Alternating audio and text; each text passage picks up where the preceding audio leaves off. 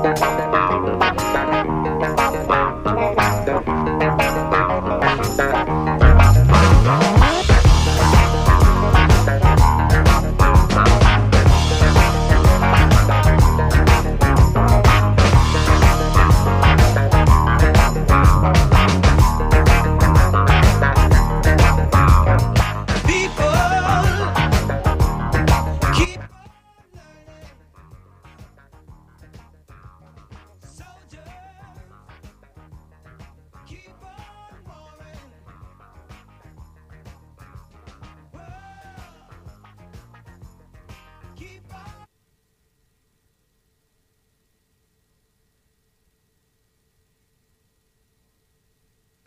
epidemic by 50% in five years. It's a bold goal, but pulling everyone together, we think that we can get it done. And I'm happy to be here today talking with y'all. Uh, thanks. Today is also National Voter Registration Day. So, this is a friendly reminder to all of our listeners. You have three weeks from today to register to vote before the crucial upcoming midterm elections. Go to registertovoteflorida.gov to register or to update your registration. Um, I'm going to just repeat that because we had technical difficulties at the beginning. So I want to say today's wavemaker is Jennifer Webb, a former state lawmaker legislator from Gulfport who passed benchmark behavioral health legislation and was awarded the National Alliance on Mental Illness Legislator of the Year in 2020 for her efforts. She is now executive director of Live Tampa Bay, a coalition, coalition of business, faith, nonprofit, and phil- philanthropic leaders with a singular objective stop the tide of opioid deaths in our community. Thanks for being with us, Jennifer. Oh, thanks so much for having me. Um, more than 75,000 Americans died from overdose of synthetic opioids, mainly fentanyl, in the 12 month period ending in February 2022, according to the CDC. Florida is second only to California in the number of opioid related deaths, with nearly 8,000 in the past 12 months. According to Live Tampa Bay, an average of 30 people die um, from drug overdoses each week in the Tampa Bay area, and 34 people in the area are resuscitated from overdoses with Narcan every single day. Fentanyl, in particular, is so deadly in Florida that in July, the Florida Department of Health issued a safety alert advising the public to identify and respond to a fentanyl overdose. Developed as a powerful painkiller that's up to 100 times more potent than morphine, as little as 2 milligrams of fentanyl, about the size of 5 grains of salt, can be fatal. Today, we're going to be talking with Jennifer about the problem in Tampa Bay, the Tampa Bay area, and how it's being addressed, as well as we'll be um, listening to some recovery stories because September is Recovery Month. Um, the Rested and Ready John Dunn is answering our phones for us today. Uh, if you want to join this conversation and talk about um, what you think needs to be done to address the opioid epidemic or tell us your story of recovery, you can give us a call at 813 239 9663 and John will get you through to us. You can also send us an email at dj at wmnf.org or you can send us a text to 813 433 0885.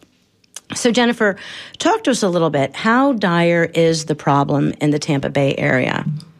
So, we have doubled the number of deaths since before COVID due to opioid overdose, and the majority of those are fentanyl.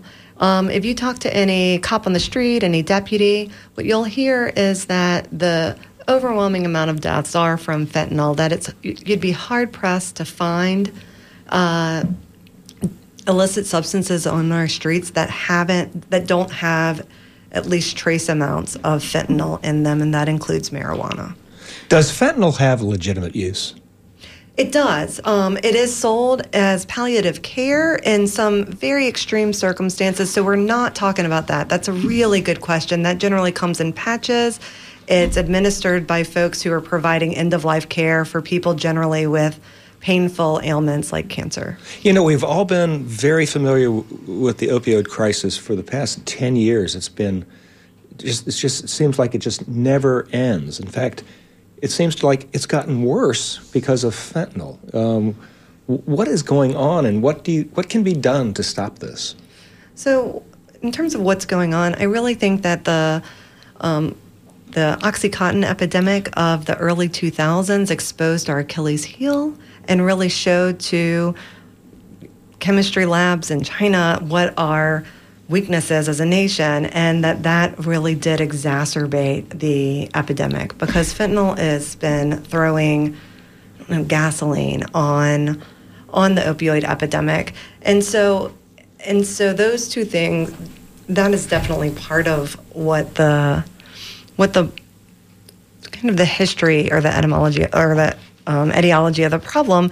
And then what can be done I think we need a whole host of things. It's not a simple answer, and people who are looking for silver silver bullets are misled because really what we need is we need a law enforcement approach. We need a behavioral health approach. You'll be, we need. Um, treatment and addiction services in addition to mental health. We need early intervention and we need to help people sustain recovery. In Florida, where we didn't expand Medicaid, we also need to invest in in non-emergency interventions like recovery support services or prevention and those types of things. So is the fentanyl I just want to clarify this one thing. The the rise of fentanyl is because of the crackdown on OxyContin? Do you think is that is oh, there a relationship there? Yeah, absolutely. So the first wave was OxyContin. The yeah. second wave was heroin when um, the DEA's really cracked down on OxyContin and when law enforcement cracked down on OxyContin. And then the third wave was the um, synthetic opioids, the street illicit, um, illicit street fentanyl and other substances like that. So, fentanyl, then, it seems to me there's three pieces to it. There's, is it still used, it's still used legitimately as a painkiller? As a patch. As so a patch. it's like. So it's super low dose. Well, it's low dose. It's end of. I don't know what the dosing is because I'm not somebody who provides palliative care, but it's end of life care. This is like highly regulated. It goes into a database anytime it is prescribed, and folks really know how much they're um, giving to patients and how much they're receiving back at the end when somebody has actually passed. And then there are some people who just take it recreationally. And that's what we're but, talking about. And then there are some. Then there's also the issue of people who are just trying to smoke marijuana or do cocaine or something like that, and it's laced. So, and that also is a problem. Is there one that's worse than the other, or are they both the same, or what is more problematic? Or well, so I think it's an additional edge to the problem. So, if one side of the sword is um, is people who are intending to use heroin or something are now using fentanyl or they're or their heroin is laced with fentanyl. Actually, it's really hard to get fentanyl now. It's a lot easier to get, uh, or it's hard to get heroin. It's a lot easier to get fentanyl. Well, then um, your chances of overdosing are higher, even though as a big as a population, you're less likely to die. For if you are a normal intravenous drug user of these type of substances. Um, also, if you're somebody who uses these type of substances, you probably have Narcan. Hopefully, you have Narcan at hand, and so you're in case of an overdose, you can revive yourself. What has really captured the attention of media and I think is really heartbreaking is, you know, kids who are experimenting with recreational drugs, they take something that they don't even realize has fentanyl in it. Um, they get a, they're stressed out for a test. Their friend says, hey, take this. Um, they take it and they die because it's actually fentanyl pressed to look like Xanax. And they had no idea, they had no intention of using it. And they didn't have a shot of getting naloxone, which would have saved their lives. Is yes. this an intentional thing on the part of uh, the manufacturers that they're trying to kill Americans? I think that, well, so drug dealer like if it's a market would would you kill your customers? Maybe not. But if you're dealing with a substance that the difference between fatal and um, highly intoxicating is really minuscule and you don't have high-tech lab equipment when you're doing the final preparations then it's easy to accidentally kill people. Um, but you know what? There are test strips that folks could test their supply with um, to make sure that they're not killing people. And so that could be a solution to making sure that you don't unintention that if you're not intending to kill people, that you don't actually kill them. So we were talked. We've talked a little bit about the extent of the problem, which I think everybody, you know, most people are aware of. I there were you were you were talking about accidental overdoses. There was just a story not too long ago in the local um, paper about a, an emergency uh, call. Six people um, in East Tampa who had all been made sick, were non-responsive and not breathing, and then a seventh person called in from their home that they all had taken some type of a drug, uh, did not know that it had fentanyl in it, and all became really sick and, and almost died. Um, and then the person actually who provided that drug to them was was arrested. Um, so let's talk a little bit about what's being done to address the problem. Um, the governor, Ron DeSantis, actually has appointed a state drug czar, Doug Simon. He was in Tampa recently for International Overdose Awareness Day. Um, he's the director of the Office of Drug Control in the governor's office. Tell us about that. Is that something that Live Tampa Bay supports, and is Doug Simon doing a good job? Yeah, actually, this is a piece of legislation legislation that um, Senator Rouson and myself um, carried my first year in the legislature and advocated vociferously for and um, actually, right before the deadline of are we going to move this through the process, the governor called and his office said, you know what, the governor likes um, this idea so much that he is just going to executive order it to make sure that it actually gets created. And this was a position that had been um, in existence uh, up until Rick Scott. Rick Scott, during the economic downturn, actually did away with it. And it was reconstituted just recently by the governor, and Doug Simons is doing a great job. I mean, he is showing up at places, he's helping to coordinate efforts. A czar is different than a secretary in that they can actually coordinate across departments. So he's helping to break down those silos. And I think we're seeing some additional um, movement from the executive office and from the departments as a result of working more closely together. So the governor recently came out with um, the core program, which is a bridge program, which we have amazing bridge programs in Florida. What, do, what does that mean? Can you explain what that means? Absolutely. So bridge programs are programs that help to break down the silos. So after you go to the emergency department, then what?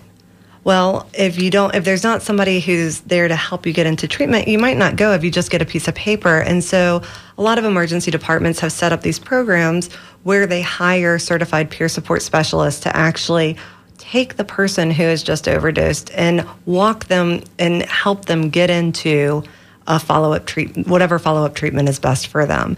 And then they, in, in the case of Tampa General Hospital, they have amazing retention for 30 days later. And and also, they don't have folks coming back. They've seen a reduction in the folks that are coming, that they've revived, who have gone through their program, who then they have to revive again in the emergency department. So it's really effective. And then you you talk about something else. I, have heard they call it the gentle handoff. What yes. explain that? What is the gentle handoff? So the gentle handoff is whether it's an emergency department or a police department. So let's say that the person says, I absolutely do not want to go to the emergency room. Thank you for reviving me, officer so and so, but I'm staying here in my house. Well, officers have started calling certified peer support specialists and saying, hey, can you use your experience to help relate to the person who's just overdosed so that they feel confident that they can then get into recovery and sustain recovery or get into treatment. And so that's what we call the warm handoff. That's actually a person sitting down with the person who has just had this traumatic experience, uh, almost losing their life, and saying, you know what, there's a different way. Like, I did it. I know exactly what you're going through. I've been through it. And here, just there's this place down the road. It's great. We can get you in. You know, do you want to give it a shot? And that has proven just amazingly effective at helping to connect people to treatment and recovery after a near death experience. If you're just tuning in, you're listening to Wavemakers on WMNF with Janet and Tom. And our guest today is Jennifer Webb. She's the executive executive director of Live Tampa Bay, a coalition of community leaders that's working to stem the tide of opioid deaths in our community. If you want to join the conversation, you can give us a call at 813-239-9663 or send us an email at dj at wmnf.org. Um, or you can send us a text message, 813 433 0885. Um, so you mentioned peer counseling. Tell us a little bit about that. I know that there has been. Um, in the legislature, some um, bills introduced that would um, sort of beef up the peer counseling programs that we have in in the state for helping people who are struggling with addiction. What's happening with that? Or is that that is being used and widely and so we're scaling it up the state through the managing entities, which is where the behavioral health dollars flow from the Department of Children and Family, is really investing and amping up the number of trainings, getting folks certified, helping, and then generally these folks are associated oftentimes with an RCO, which is a recovery community organization. And those organizations, let's say that you're somebody who had a substance use disorder and is now in recovery. And but when you were when you had a substance use disorder, you were a petty criminal. You stole people's pocketbooks to pay for drugs or things like that. You rack up a, a criminal record, and so what a lot of times these organizations will help these individuals once they're in recovery, once time has passed, then work, walk through the appeal process so that they can share their experience, so that they can help others get into recovery. Because honestly like and I, and it's simple brilliance because if you have a substance use disorder that brought you so low that you were let's say stealing from family members and your family members had to file a lawsuit uh, or file a police report against you in order for you to actually get into treatment facility that would hold you for a significant amount of time and that saved your life, you shouldn't then be cut off for, you know, in perpetuity for those things that had brought you so low. And so part of like the healing process and the the kind of the system of care now is to pull those people in and say, actually, you have a special perspective.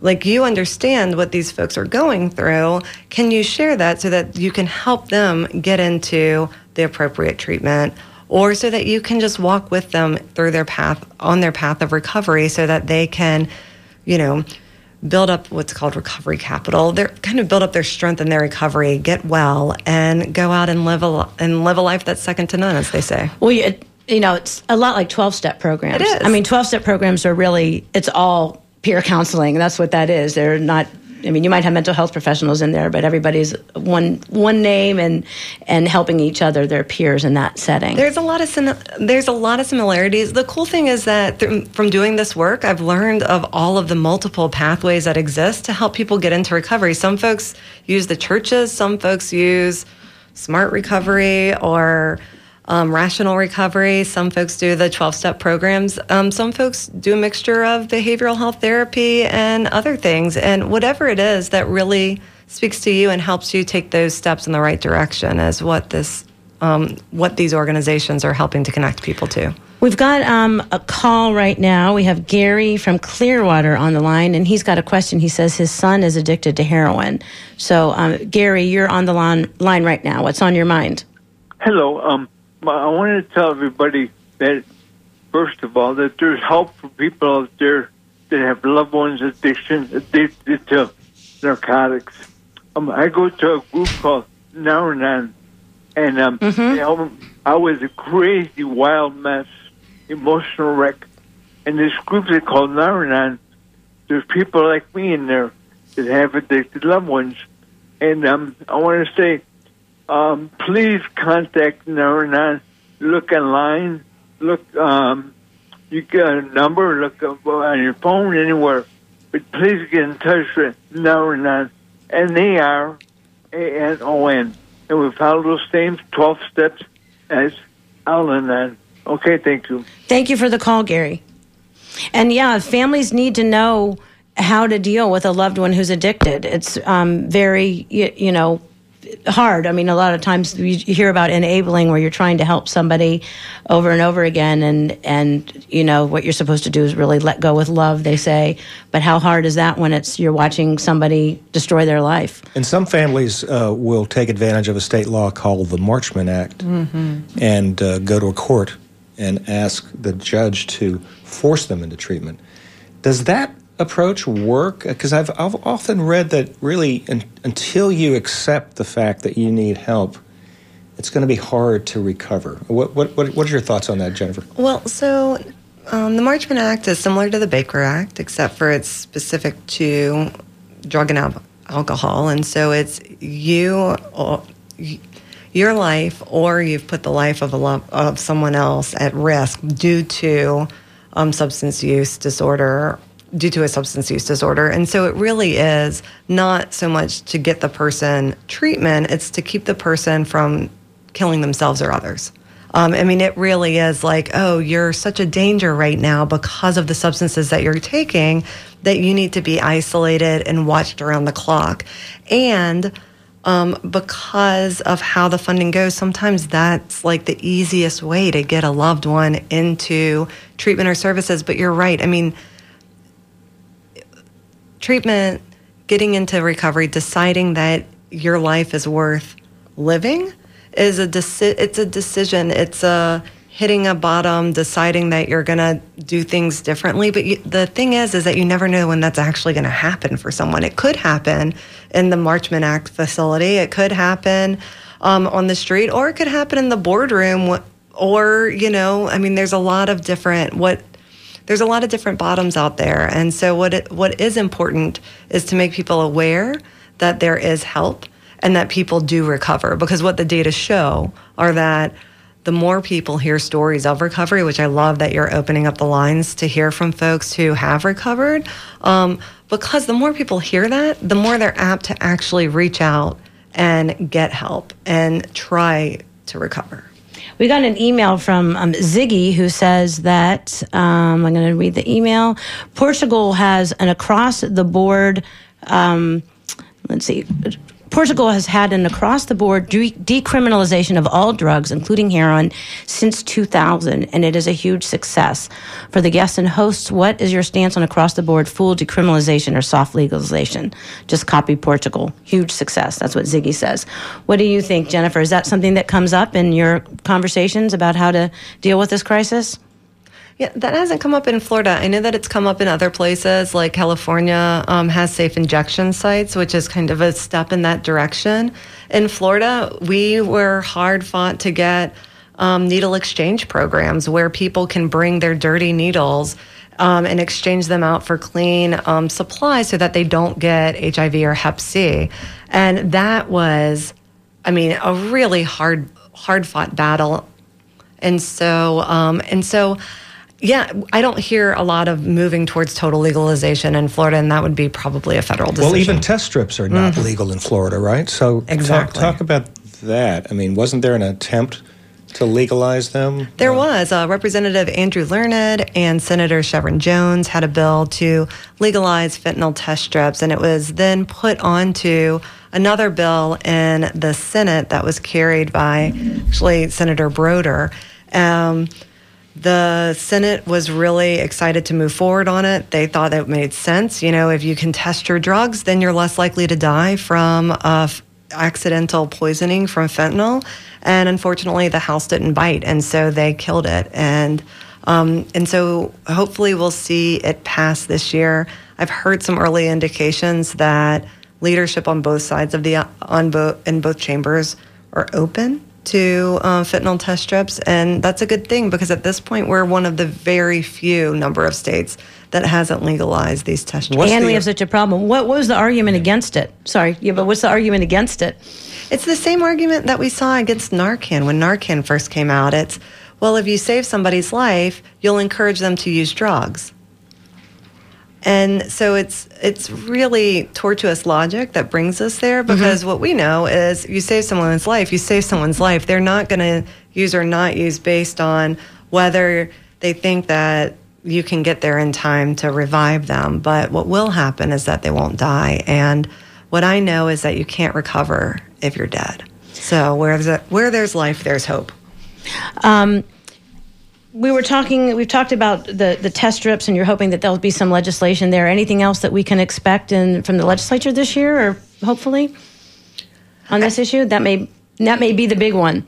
That is going to be the big one. I think that we'll also see some we might see some early legislation coming out of the commission on mental health and substance use that was convened uh, last year. That was um, oh, Sheriff Prummell is the chair Mm-hmm. of this, and this is a really impressive behavioral health task force that's looking at our entire system. I would love to see some legislative suggestions coming out of that out of that task force. We've got a bunch of calls on the line, so let's take some of those. We have Nick in St. Pete. Nick is a nurse who works with um, uh, with addicts. So, um, Nick in St. Pete, you're on the line. What's on your mind? Hey, thanks for taking my call. Yeah, my name is Nick Chaponi. I'm a nurse in St. Pete, um, certified in addictions and um, psychiatric nursing.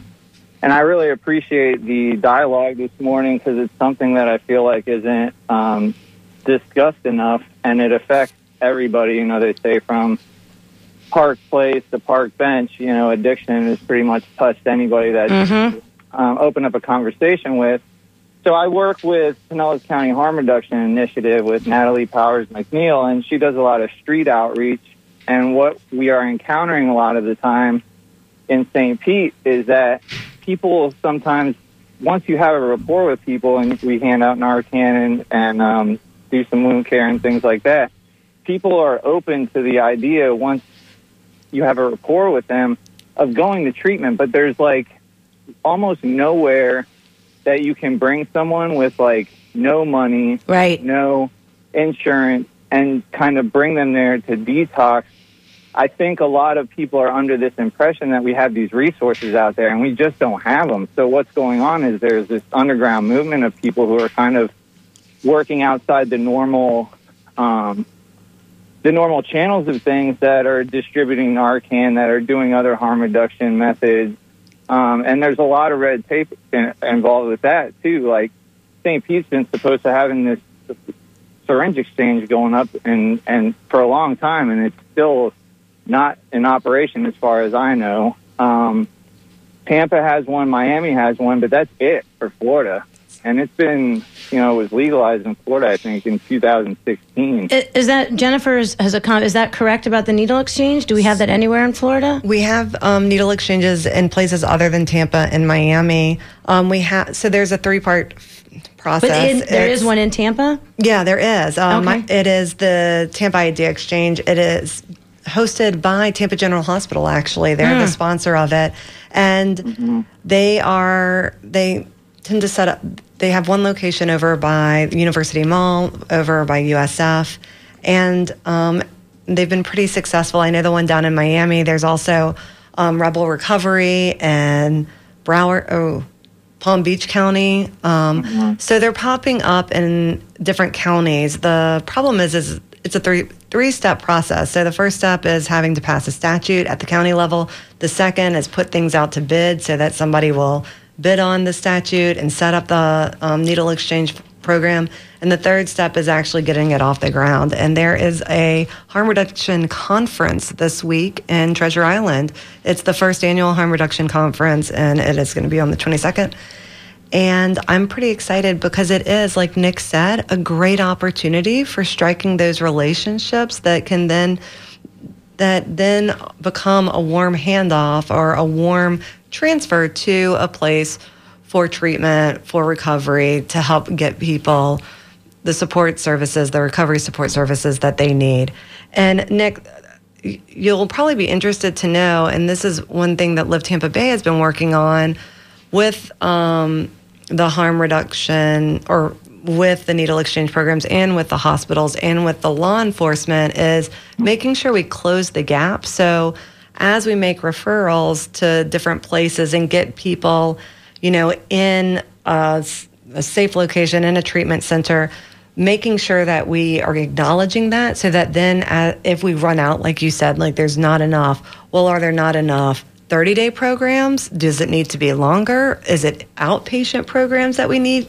And so having the having the data kind of drive future investment because the truth is is that this opioid settlement money is coming down and we need to make sure that it's going where it's needed, not going where we're used to sending it. So the opioid settlement money. Nick, thanks for the call. I'm going to take get some others. Thanks for calling in. Appreciate Real it very much. quick, I, one more thing I wanted to add before I got off the phone. If someone's not ready for 30 day recovery or can't get into 30 day recovery, there are some things that someone can do that while they're using to use safer. So there's a phone number that you can call. It's, the program's called Never Use Alone. You can call them. They'll stay on the phone with you while you use. And then there's other things like free Narcan, um, using with someone close by who can administer the Narcan if um, there is a, a case of overdose. Because we're in the we're in the middle of an emergency here. People are people are dying left and right, and the medical services that are provided right now are really not cutting the mustard. So, um, definitely look up the harm reduction initiative. If if you do have someone who's using and isn't able to get in treatment right away, we'd be glad to help them. Thanks, Great Nick. suggestions, Nick. Thank you for calling in. Thanks for your Um, we let's take another call. We've got um, Dan from Seminole. Dan from Seminole, you're on the line. What's on your mind? Yeah, hi. Uh, I'm, I'm a pharmacist. I also practiced in recovery when I was working uh, at, at the VA. And one of the things that uh, I seen after my VA career was that uh, working in a private store, we are underutilizing the pharmacies in the area. You know, uh, the the COVID has been a perfect example how people can get their vaccines walking in at a pharmacy without any questions asked. Why not have Narcan available as a one-time dose or as free? No questions asked. You want you need the Narcan. The pharmacy is will is there to provide it for you with maybe references to other alternative treatments, but it's there. It's a resource people trust. They don't have to um, jump through too many hoops. Dan, um, Jennifer is smiling and nodding as you speak. So you have something to say to Dan? I do, Dan. I think that well, so one um, through DCF, they are handing out Narcan to a whole host of folks. I don't know if for-profit pharmacies are exempt from that. I know not-for-profits and uh, pharmacies or B pharmacies, I think they're called, are engaged in this, but as a place of um, helping to distribute Narcan for free. What I would love to see also is that anytime they, um, a pharmacist prescribes an opioid, that they also include in the bag a home disposal kit uh, for any leftover medication. Because a lot of times these are prescribed not for chronic conditions, although they are con- prescribed sometimes for chronic conditions. But let's say, like, I broke my ankle the other day the other over the summer and my doctor said does it hurt bad do you need anything for it i said no but the common prescription there is an opioid and and i didn't need it but had i gotten it i would have had a ton of leftover pills mm-hmm. in my medicine cabinet. I went to my neighbors uh, I don't know, three months ago, and I was telling them that I had a headache. They offered me OxyContin. oh my gosh. I was like, okay, they're 80. I said, this is really nice. Let me take these and destroy these for you because, or here, I'll bring you a home disposal kit. But there's some solutions don't like flush it that. down the toilet, and right, don't, Jennifer? yeah, I don't want to eat We fish don't, laced don't need with. to be drinking that water. Um, Add that to my Prozac and my uh, and your hormones, Viagra. Yeah. your birth control. Da- what, Dan, what are you, what are you saying? Prescription that's for an OxyContin, there has to be at least on file one prescription for Narcan for those patients. It's, it's, I was giving doses. Uh, you can't believe that people are getting these huge doses and no Narcan. It should be a law that you have to co-prescribe. Dan, I think that's a great idea. And actually, I'm going to amend my, oh, we're just going to focus on fentanyl test strips because I actually have been speaking to, especially some of the home disposal and other folks. And I think that this, especially now that we have the state fund for the opioid settlement dollars in addition to the local fund, this would be a perfectly appropriate way of spending some of that money. So Well, I think that's a great idea, Dan. Thanks for calling, and you maybe you made a difference in our uh, in our state. We appreciate you're, it very you're a much. wave maker, Dan. I'm a wave maker. Give it, I'll go with that. Thanks, Dan. Speaking of which, you're listening to community sponsored commercial free radio. We're powered by volunteers like me and people like you who support the station. You can show your support by going to WMNF.org and hitting the tip jar to make a donation, especially do it now during Wave Makers. Um, so, Jennifer, what's your response to people who say the fentanyl problem is because of our federal border policy? And um, that that's uh, been a big deal. The um, Florida. Let's start with that. Just that simple question. Well, I think that's. I that's not a simple question, but that it's is a, not a simple question. And but- the reason is because so much of it is coming over the border between the United States and Mexico, right? That, Is that- and that is accurate. I mean, there are f- facts, and the facts are is that the majority of the fentanyl is being made in Chinese chemistry labs. It's being shipped over and that to the Mexico or brought to the Mexican border, then mixed to the final compound and then brought into the United States. Um, and that is the truth. Our um, gosh, Border Patrol captured enough fentanyl two years ago to kill every man, woman, and child in the Western Hemisphere. Right. Which shows that it's not an open border. Everyone who just Yeah. keeps hearing this uh, talking point from Republicans that Joe Biden and the Democrats believe in open borders. We they have turned away 1.3. They have returned 1.3 million people who entered the country illegally in the last 12 months. These are new numbers, but there's still a lot of people who are coming over and, And if you're, staying. if you're just tuning in, our guest today is Jennifer Webb. She is the executive director of Live Tampa Bay. It's a coalition of community leaders that are trying to stem the problem of um, uh, opioid deaths in our community. So. There is a problem. It is. It's coming through the border. Um, our, our Florida Attorney General Ashley Moody um, last week issued a press release. She and some other um, attorneys general, 18 attorneys general around the country, are urging President Biden to classify illicit fentanyl as a weapon of mass destruction. Um, and according to Moody, doing so would require the Department of Homeland Security and the DEA to coordinate with other agencies, including the Department of Defense, as opposed to the federal department simply treating the substance as a narcotics control problem. So basically, it's let's declare literally declare war and engage the military. What do you think about that, um, Jennifer? I think that we need better coordination at the federal level in order to really help stem the amount of fentanyl that's coming in. And I think that it is incumbent upon states to also do their job. I mean, we have been 49th or 50th in behavioral health spending for 30 years in Florida. I mean, the reason why this has racked us so is not a mystery to me. It's that we haven't invested in the services and in the support and in the programs that help build and maintain and sustain healthy communities. And so, I mean, yes, can the federal government do more? Absolutely. Could our state do more? Absolutely. Can our local governments and our businesses do more? Yes. I mean, you don't get to this point if everybody was doing everything that they could. But it does seem like the issue is becoming politicized, much more so than OxyContin was. Interesting. Because of the immigration Because of the debate. immigrant, Be- be- right? because- Because OxyContin was um was, Was created by- manufactured in yeah sold in the U.S. by big pharma. Big, Absolutely. big pharma who also like to give a lot of campaign contributions, and so they had a lot of support, and they had Rudy Giuliani working for them. I mean, you know, I want to take this call from Carla in Palm Harbor because we were just talking about, you know, giving people Narcan and having a phone call where you can call somebody up and use with, you know, have somebody like uh, uh, phone assistance while you're using to make sure you don't die or somebody to give you your Narcan if you Narcan if you need it. So Carla is saying, and I was thinking about this as we were having that conversation, that the problem is that people don't care about these people, really. So, um, Carla, you're on the line. What's on your mind? Tell us what you're thinking. Are you there? Are you there, Carla? Oh, I guess she's not. But um, I'm I- here. Oh, okay. Go ahead. Let's talk about that because I uh, you have an interesting Okay. point. I think. I'm sorry. Um, a lot of people feel that drug users or abusers are like the scum of the earth. That it's your fault Right. using drugs. That it's your fault that you're addicted, and they'd rather see people arrested and put in jail to detox in jail, which is probably the worst place you could ever go through a detox. And my other fear is the money that's going to come from these settlements has no um, there's nothing to say where it needs to be spent. You know, a lot of the cigarette money never went to helping people get off of tobacco. A lot of it we don't ever know where it went. So who's the watchdog on all this this funding?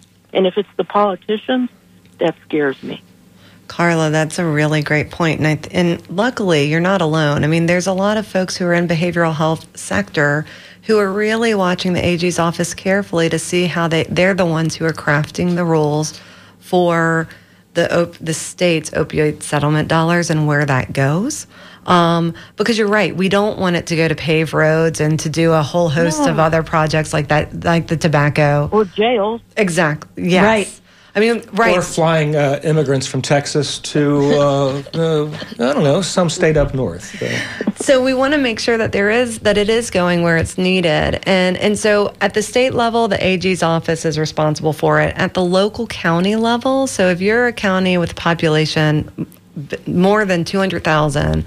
Um, you actually have an opioid abatement settlement task force that is responsible for outlining how those dollars are going to be spent and to make sure that they're spent on, I would like to see them spent on evidence based practices and data driven. Um, programs that are proven effective instead of on pet projects because I'm with you, but it is going to take all of us in, to engage. And so you can go on your county's website and look it up and call your county administrator and find out when the next meeting is. Because this is, I would love if we use this money as a way of really transforming our behavioral health system. It's not enough to, to, it's, three billion seems like a lot of it is a lot of money mm-hmm. but when you divide it over 22 million people over 20 years it's a lot right. less than we think but it's enough that we can match it with private private dollars or county dollars or other dollars and really start to um, support our communities and what they need for their for their behavioral health. We, we got thank you for the call, Carla. We um, we got an email from Mitch Perry, one of the Bay Area's best reporters, who sent us um, a report from the Cato Institute that says that. Um, 39% of Americans and 60% of Republicans believe most of the fentanyl entering the U.S. is smuggled in by unauthorized migrants crossing the border illegally. But the fact is, according to this uh, report, um, fentanyl smuggling is ultimately funded by U.S. consumers who pay for the opioids, nearly 99% of whom are U.S. citizens. And in 2021, U.S. citizens were 86.3% of convicted fentanyl drug traffickers. 10 times greater than convictions of illegal immigrants for the same offense. Oh, and that's a good point. So coming over the border doesn't mean that it is Thank you, Mitch. It does not mean that it is a Mexican person coming, over, com- coming over, like or Venezuelan, or Venezuelan, Venezuelan yeah. or South America. It doesn't mean that. It just means that it crosses that border. So, in according to the Cato Institute, which is not a bastion of left-leaning no, propaganda, not so much.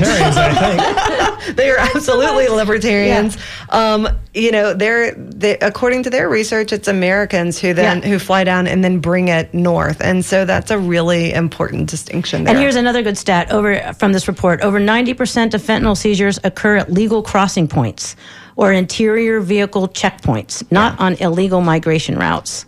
Right. So U.S. citizens, when crossing legally, are the best smugglers.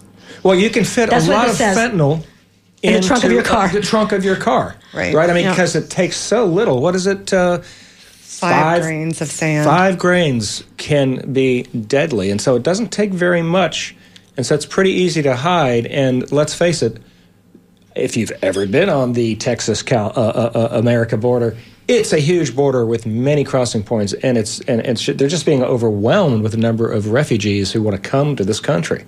Let's hear from Nav in Tampa. Nav in Tampa says he has a possible solution to reduce the fentanyl supply. Oops, I actually hung up on you, Nav. Call back, please. I'm sorry about that. We want to hear solutions. Um, and, but I've got another one from JC in Lakeland, and he um, has worked in rehabs and has suggestions for laws to combat fentanyl. JC in Lakeland, you're on the line. Hey guys, great program. Very astute observations. Um, degree in psychology, sociology, worked in rehab many years. Um, I want to look at this from rehabilitation. Insurance really needs to be readdressed and looking at helping these people, um, and and the policies need to be readdressed. Also, um, the laws need to be changed to, to go after people who are attributing to uh, to fentanyl sales, like what happened with Taylor Hawkins with Foo Fighters. Uh, I play in a band, and, and I know that when I when we travel, look, if you want it, your rodeo did it for you. Mm-hmm. Stage manager, look, guys, we've got to be real. If you're assisting, you're part of the problem. If you're if you you know you're killing people or somebody dies, you got it for them. You're you're you're an you're an assist you're an assist, uh, associate to murder. Uh, so we've got to address some of these laws. We got to insurance needs to step up, and rehabilitation needs to start happening again.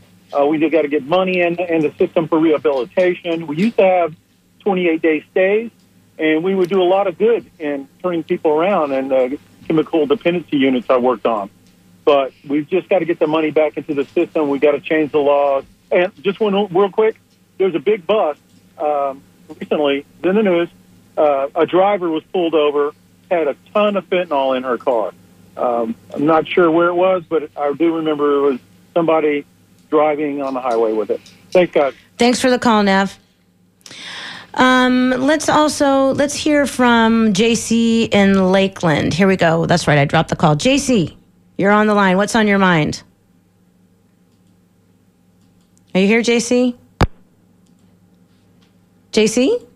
Let's Okay. Try, let's try Nav. Oh wait, wait, no, we. Oh, no, we did Nav. Let's do. Uh, oh, let's try JC. JC, are you on the line? No. Okay. Here's Samantha. Samantha in Tampa, you're on the line. What's on your mind? Hi, how are you guys doing? Good. Sorry, I was up here at a big hospital. I'm not going to say which hospital, um, but it, I helped. Um, well, you guys are going to know now. but um, I helped with the Tampa Idea Exchange um, start up and running, and it was really interesting on how much it's grown in Tampa um, and how many people I've actually linked to care from there because I was I'm no longer working for them. I'm actually at a recovery center, and I've still been able to get some of those patients into my recovery center and also other unfunded patients as well. So it's actually making a huge impact.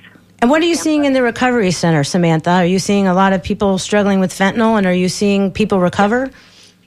Yes. Um, so currently, if they come in, I've seen them come in and not test negative for opiates, but positive for fentanyl. And they're like, all I've done is smoke, you know, meth or amphetamines, and they have fentanyl in their system. Because they don't even know. Yeah, even you know everything. Everything is laced, and right now, Even I- marijuana? Uh, yeah, Yeah. Okay. Because people Yeah. will see that potentially as a less it's a less deadly drug when it in its natural state, but if it's being No, uh, it- yeah. it's everywhere. It is just it's rampant, and the hospitals don't have the fentanyl strips. So when a patient used to come in, I can clearly see they're in withdrawal because I'm an addiction specialist, and the doctor's like, "Well, they didn't test positive for any opiates." I'm like, "Well, where, where's the fentanyl test?" That's what they've been on, Mm-hmm. and there was just it's just really bad. Um, well, thank But you. I've been able- Thank you for the call, Samantha. I appreciate it.